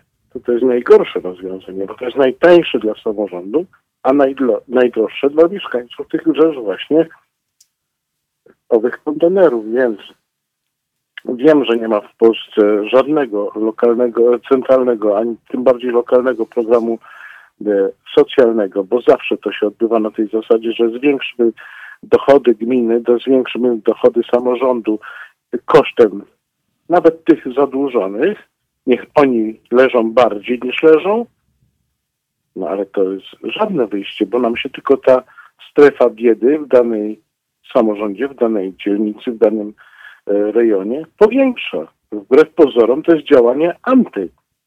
A to jest moje zdanie. Nie wiem, jak pani myślą. Ani ty, Romanie. Dziękuję bardzo. Ja to jeszcze poproszę może Katarzynę i Kingę na zakończenie, jakieś ewentualnie odniesienie się do tego, co mówił Piotr. Mhm. Dziękuję Piotrze za telefon. Jeżeli mogę. Jasne. Tylko, tylko krótko odnieść się do tego, bo nie za dużo mam do dodania. Natomiast ciekawy proces zaczął się w Lubartowie, y, kiedy pojawił się link na Facebooku Miasta Obywatelskiego Lubartów i jego liderek z linkiem, y, link do petycji nagle rozgorzała dyskusja. I ta dyskusja, y, w której bierze udział kilka osób, aktywistów, ale też przewodniczący Rady Miasta, to akurat pan przewodniczący jest osobą wypowiadającą się najmniej merytorycznie, natomiast sami mieszkańcy zaczynają rozmawiać o kosztach społecznych, roz, zaczynają rozmawiać o tym, co oni rozumieją pod pojęciem trudnego lokatora i czy to rozwiązanie w ogóle ma jakikolwiek sens w kontekście zadłużenia miasta. Więc y, dużo ciekawych procesów też lokalnie może się zadziać, jeżeli poprowadzimy tą y, kampanię do innych miast w Polsce. Okej.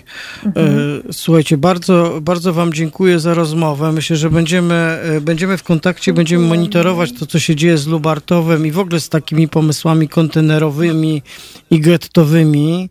E, w tej części programu opowiadały o tym, co się dzieje, jak wygląda trochę taka polityka kontenerowa Katarzyna Czarnota z Wielkopolskiego Stowarzyszenia Lokatorów i Kinga Kulik z Lubelskiej Akcji Lokatorskiej. Bardzo Wam dziękuję za rozmowę, jak gdyby za sygnalizowanie też e, tego zjawiska. E, dzięki za rozmowę i do usłyszenia. Piotrze, czegoś posłuchamy teraz, prawda? Czego posłuchamy? The Connors 74-75. Proszę bardzo. Taki neutralny kawałeczek.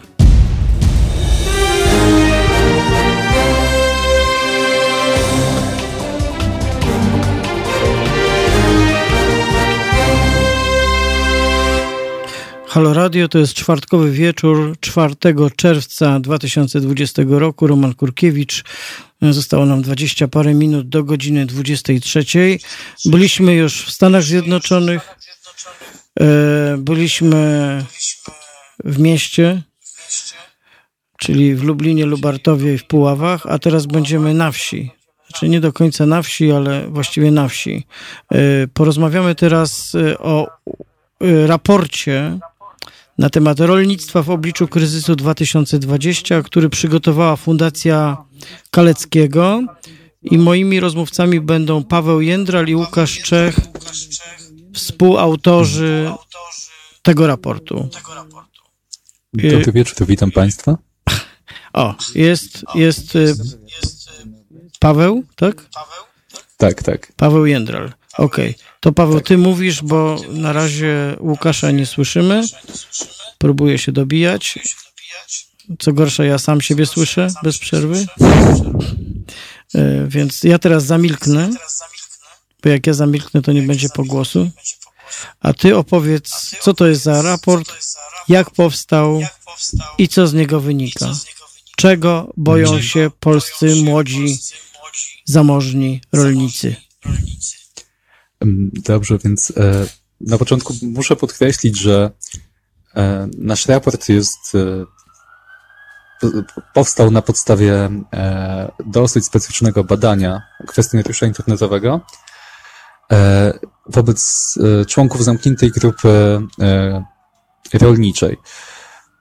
W żadnym wypadku wyniki tego sondażu nie są reprezentatywne dla wszystkich rolników w Polsce, E, ponieważ badana grupa obejmowała głównie przedstawicieli młodszego pokolenia rolników. E, średnia wieku tam to było około 33 lat. E, przeciętny rozmiar gospodarstwa to było między 50 a 80 hektarów, kiedy średnia powierzchnia gruntów rolnych w Polsce to jest około 10-11 hektarów na gospodarstwo. Przytłaczająca większość naszych ankietowanych posiada wyższe wykształcenie i dosyć wysokie kompetencje techniczne. Więc e, można powiedzieć, że w jakimś sensie to są tacy liderzy rynku, to znaczy właściciele dużych gospodarstw używający nowych technologii, mm, których udział w rynku jest e, najbardziej istotny. Mm, nasz raport był, e, został, wykonany na próbie 474 respondentów mm, na przełomie kwietnia i maja, czyli mniej więcej wtedy, kiedy już skutki ograniczeń wywołanych e, pandemią koronawirusa faktycznie uderzyły w rynek. E, wśród badanych mm, jako największe problemy wskazano oczywiście suszę, e, wynikającą ze zbyt małych opadów oraz załamanie łańcuchów dystrybucji wywołane koronawirusem. Mm, równocześnie zwrócono uwagę na to, że problemy, które prawdopodobnie pojawią się już niedługo tego lata, to brak siły roboczej wynikającej z zamkniętych granic e, i ograniczonej migracji ludności. A czyli mm, właściwie, Kolejnym... Mhm, tylko chciałem dopytać o jedną rzecz. Czyli generalnie to badanie opowiada o takim stanie świadomości, tak? Tych młodych rolników, tak?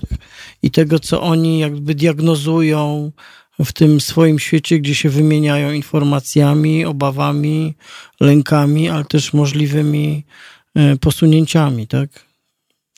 E, tak, głównie, głównie badaliśmy ich e, lęki i oczekiwania, ale też e, bieżące decyzje dotyczące ich gospodarstw.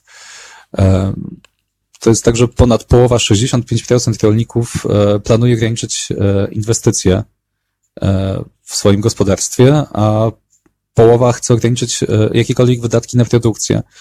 Więc e, mamy też informacje o pewnych o, i o decyzjach, które już zapadły, albo tych, które są planowane. Mm, mamy też informacje dotyczące na przykład obrotów, które spadły, czy spadek obrotów zgłosił nam 60% e, gospodarstw, więc to nie tylko jest informacja o prognozach, tak, ale też o faktach i danych zastanych.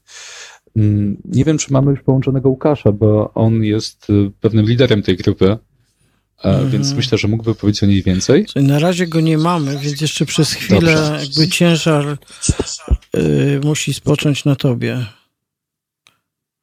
E, więc mówiąc o samym, e, o samym raporcie, e, oczywiście głównie skupiliśmy się na, na suszy i na koronawirusie, i na tym, jaki to ma skutek na, e, na stan gospodarstwa. E, jednak pośród innych wniosków, które tutaj wyciągnęliśmy, jednym z najciekawszych jest to, że tak naprawdę wzrost cen na półkach, które wszyscy zauważamy, e, nie koreluje z poprawą sytuacji samych rolników, ponieważ mamy po raz pierwszy od kilku lat znaczący spadek cen skupu prawie wszystkich podstawowych produktów spożywczych, czyli jakby cena, po której rolnik sprzedaje swój plon czy mięso mimo inflacji, mimo globalnego, generalnego wzrostu e, zarobków w Polsce o 6,5% spadł. Równocześnie ceny na półkach rosną i jest to głównie efektem działań pośredników sieci detalicznych, które przerzucają ryzyko e, i jakby można powiedzieć skutki obecnego kryzysu na samych producentów żywności. Hmm. Mamy Łukasza, tak? Mamy Łukasza, w inny sposób się udało połączyć, czyli Łukasz Czech, e, współautor też raportu, jest z nami. Dobry wieczór, Łukaszu. Halo? E, dobry wieczór wszystkim. Już mnie słychać, tak? Tak, tak. Pokonaliśmy. Okay, czyli prze, przezwyciężyliśmy, Przez... przezwyciężyliśmy te problemy techniczne. Tak e, niestety nie przezwyciężyliśmy jeszcze suszy. E, no, no, trochę, trochę przepraszam, bo jestem tak jak można powiedzieć zagubiony, bo musiałem się rozłączyć, aby włączyć, ale już tutaj e, powracam do tego tematu. E, bardzo fajnie, że zaczęliśmy o tej rozmowie, że tak jakby witamy na wsi. Ja akurat mam tu przyjemność, że mogę dzwonić ze swoich wsi Królewski Dwór we wschodniej Polsce, tuż obok wymienionego wcześniej Lubartowa.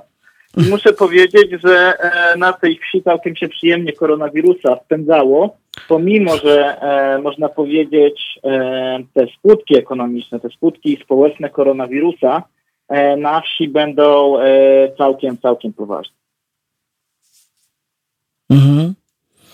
No to jakby przejdźmy też do tych, do tych e, e, wniosków wynikających z raportu, prawda? Do tych rzeczy, które mhm. tutaj się pokazały, które znowu nie są chyba jakimś takim wielkim zaskoczeniem. No po prostu wygląda to, że panowie, e, czy, bo to są, czy rolnicy, bo nie wiem w jakiej części to są mężczyźni sami, na przykład pewnie w większości, jak sądzę.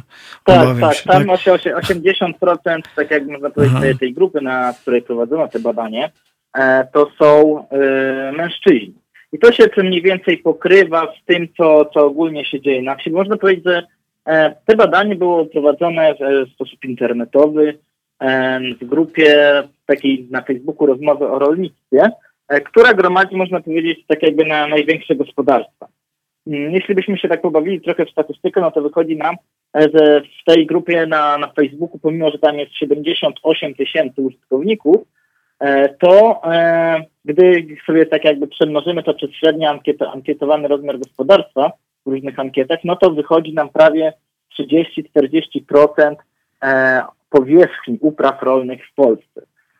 Czyli można powiedzieć, że to jest taki głos, głos, który, który ma, ma znaczenie i taki, taki ogólny w zjawiskach gospodarczych ma trochę większą wagę niż takie statystyczne gospodarstwo rolne, które ma powierzchnię prawie 11 hektarów. Mhm. E, jeśli, jeśli spojrzymy na nasze główne wnioski, e, to można powiedzieć, że jest e, parę takich obszarów. Jeden obszar to jest ten obszar wiążący się z suszą. Drugi obszar to jest ten obszar, można powiedzieć, z ogólnie można powiedzieć brakiem, brakiem równowagi w łańcuchu dostaw i ogólną perspektywą inwestycyjną, E, perspektywą cenową i ten trzeci aspekt raportu jest bezpieczeństwo żywności i świadomość konsumencka.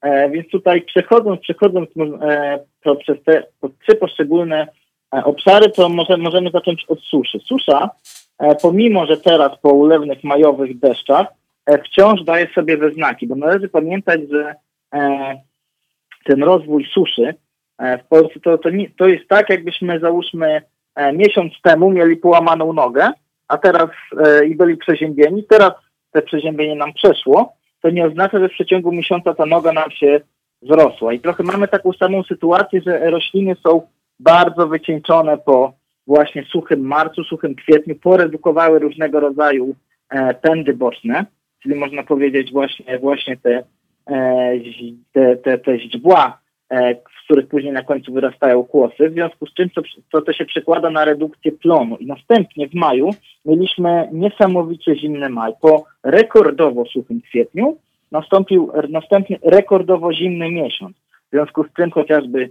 e, uprawy rzepaku czy e, uprawy zbóż ozimych e, bardzo mocno dostały, tak jak można powiedzieć, wymrożeniami, to też może się przełożyć na, e, na ogólny spadek dostępności tych surowców, tych płodów rolnych na e, terenie naszego kraju. I większość rolników, właśnie znacząca większość, prawie wszyscy rolnicy ankietowani, e, głęboko zaznaczali, że ta susza ma ogromny wpływ na ich działalność i bardziej problem jest z tym właśnie krótkotrwałym brakiem opadów niż e, brakiem jakichś zasobów wodnych w glebie. Tutaj rolnicy, rolnikom też trzeba przyznać, że tak jakby rozumieją, że jest różnica między problemem z podsiąkaniem wody i magazynowaniem wody, a, jest, a tą wodą opadową, która jest trudniejsza do gromadzenia. Mhm. Tam w, w, waszym raporcie też mamy taki, e, taki rozdział, który dotyczy, dotyczy przyszłości. E, tak. Jakby takich przewidywań, które są tak prognoz prognoz. No i kończy się też no, takimi, takimi wnioskami. Teraz jest pytanie, jakby, gdyby może, może gdybyście przedstawili jeszcze te wnioski, czy może teraz ty byś przedstawił. No bo tak na suszę rolnicy nie mają wpływu Mhm. bo ciągle jeszcze, nawet, nawet polski rząd, który na wszystko ma chyba wpływ na świecie, nie ma wpływu na suszę w Polsce. Ale też jeszcze, nie jeszcze. mówi o tym, tak. Znaczy, jeszcze nas nie zapewnił, że sprawę suszy już też rozwiązał najlepiej na świecie. Więc jakby to jest, e, jakby już nie chcę wchodzić w taki e, temat szerszy, tak, czyli w związku z tego w ogóle, z, z osadzeniem tego te, tych wydarzeń ostatnich miesięcy, tak naprawdę, bo mieliśmy też taką suszę zimową niezwykłą mhm. e, e, w kontekście zmian klimatycznych, prawda? E, ale jest pytanie, co tutaj, co tutaj można zrobić, jakie są te przewidywania? Czy oprócz obaw też są tutaj jakieś miejsca, które można wskazać, które rolnicy widzą, że są jednak jakąś szansą na to, nie, żeby to nie była tylko zapaść, prawda? I, i, I to, że to się skończy gigantycznym wzrostem cen, bo tak na razie właściwie w dużej mierze też można takie, mm, takie obawy y, odnaleźć, prawda? Tak, tak. To może Paweł, coś powiesz na ten temat? Mm. To znaczy, chciałbym powiedzieć pan, coś Paweł chyba nie optymistycznego. E, więc, więc może ja, ja zacznę. Może nie, ja nie jest, jest Paweł, jest Paweł, jest jestem, Paweł. Jestem, Jest Paweł, e, mówi. Chciał, chciałbym powiedzieć coś optymistycznego, ale szczerze mówiąc, prognozy e, badanych przez nas rolników dla rynku były bardzo złe. To znaczy, w takiej skali szkolnej, kiedy prosiliśmy ich o ocenę perspektyw dla branży, to średnia ocena to było 2, to było 2 plus. Mhm. Gdzie najgorzej wypadała produkcja wołowiny, warzyw i owoców. Czyli takich rzeczy, które dla nas są e, no, bardzo podstawowymi um, produktami spożywczymi. Um, bardzo źle też wygląda perspektywa eksportu, która teraz jest no, w przewidywalnej przyszłości nadal będzie w jakiś sposób okaleczona przez e, ograniczenia wynikające z koronawirusa, to znaczy chociażby z tego, że mamy problem z utrzymaniem całych ciągów komunikacyjnych, ciągów eksportowych, więc e, perspektywy wyglądają, szczerze mówiąc, bardzo źle. E, ale to, co moim zdaniem jest najciekawszą częścią naszego raportu, to jest sama perspektywa konsumencka. Ten punkt siódmy we wnioskach, tak? To jest y, coś bardzo mm, ciekawego. Tak, znaczy ca cały, cały rozdział trzeci, e, cały rozdział trzeci. Chodzi o to, że mm, mamy taką tendencję od 2014 e, roku, że udział żywności i napojów w wydatkach polskich gospodarstw domowych rósł, czyli Przeciętny, mm, przeciętne środki, które miało polskie gospodarstwo w około 20, w tym momencie 20, ponad 25% pod koniec zeszłego roku były wydawane na jedzenie. Jeżeli chodzi o pewne szczególnie wrażliwe grupy zawodowe, jak na przykład rencistów albo najniższy kwintyl, czyli najniższe, najniższą grupę dochodową, to sięgało to 30%. E, I ta tendencja rośnie, tak, od e, pięciu, sześciu lat i zakładaliśmy, że będzie rosła dalej. Tylko, że te dwa wydarzenia, to znaczy wyjątkowa susza i załamanie się rynku przez e, pandemię spowoduje, że prawdopodobnie udział, e, znaczy wzrost tego udziału w wydatkach gospodarstw domowych będzie jeszcze większy i że wzrosty cen owoców będą większe niż przewidywaliśmy jeszcze na początku tego roku. Więc ja może, może jeszcze dodam do, do siebie, jeśli, jeśli chodzi o jakieś takie aspekty e, optymistyczne, prawda? Bo tak, mm, że tak powiem, e, na końcu ankiety były też e, miejsca na luźne uwagi, prawda? Tam mieliśmy około 120 takich wolnych odpowiedzi rolników. No i powiem tak, że jeśli chodzi e, o te sposoby radzenia sobie z obecnym kryzysem, to widać też, że rolnicy zaczynają e, od siebie, czyli ograniczają e, konsumpcję, ograniczają inwestycje, redukują nakłady na, na tak jakby otrzymywane plony, czy też produkcję zwierzęcą. Nie da się tego za bardzo skutecznie robić, ale tak jakby optymalizują tą produkcję, żeby, żeby po prostu zachować ten dochód poprzez zredukowanie strony kosztowej. Ale w tych otwartych odpowiedziach było wyraźnie widać, że rolnicy e, próbują walczyć.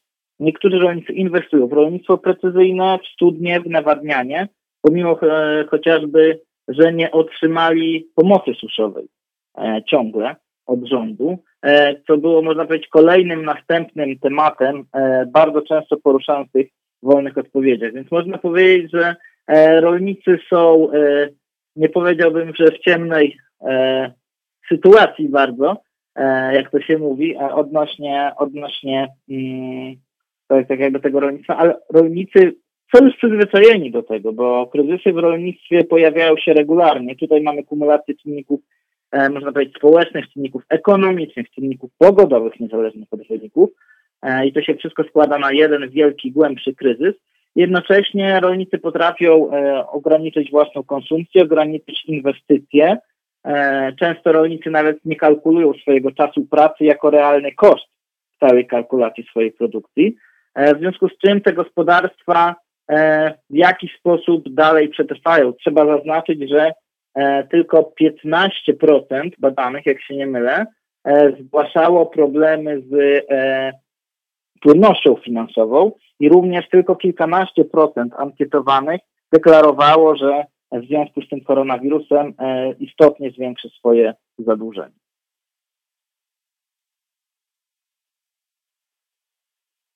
Dziękuję bardzo za, ten, za, za to spotkanie, za tę rozmowę.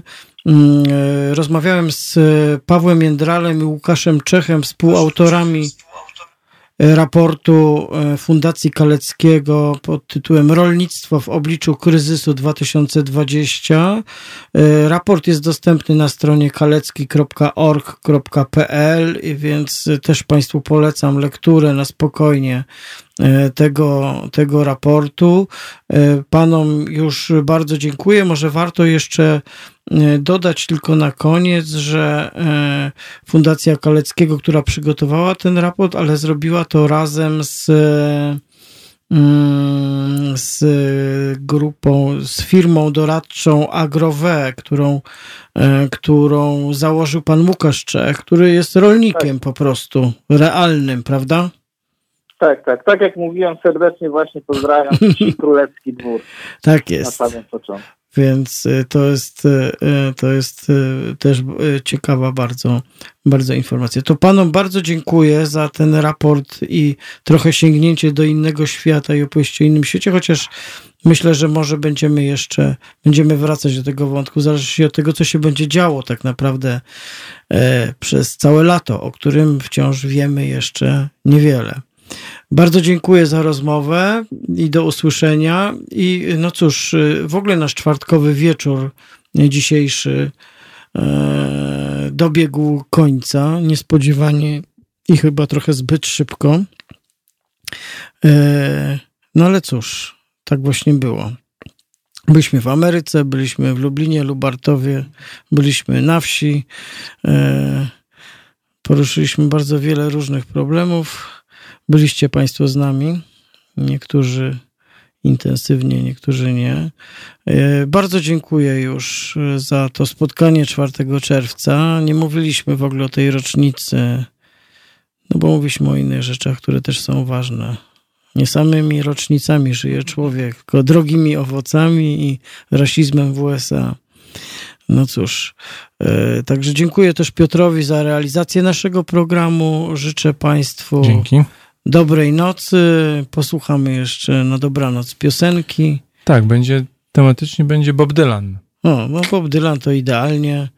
A już jutro od 7 rano premierowe programy w Halo Radio. Zapraszamy do wspierania nas. Dziękujemy za dotychczasowe wspieranie i wpłacanie na, na istnienie radia, Halo Radia Obywatelskiego Głosu w Waszym domu.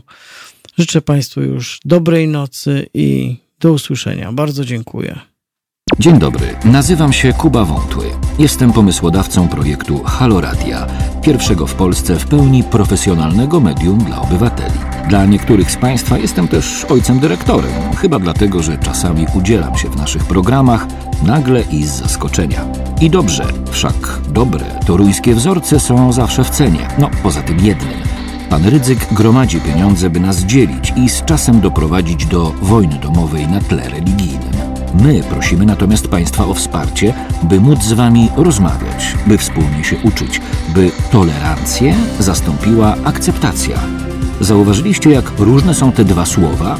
Akceptujmy siebie i akceptujmy to, że po 30 latach, od 1989 roku, tylko dzięki państwu możemy tworzyć medium bez udziału polityków i nie na pasku korporacji. Pamiętajcie o nas codziennie. I jeśli chcecie być częścią naszej społeczności, to słuchajcie, oglądajcie, piszcie, mówcie i finansujcie swój obywatelski projekt Halo Radia www.halo.radio ukośnik SOS. Dziękuję w imieniu wszystkich dziennikarzy i swoim własnym.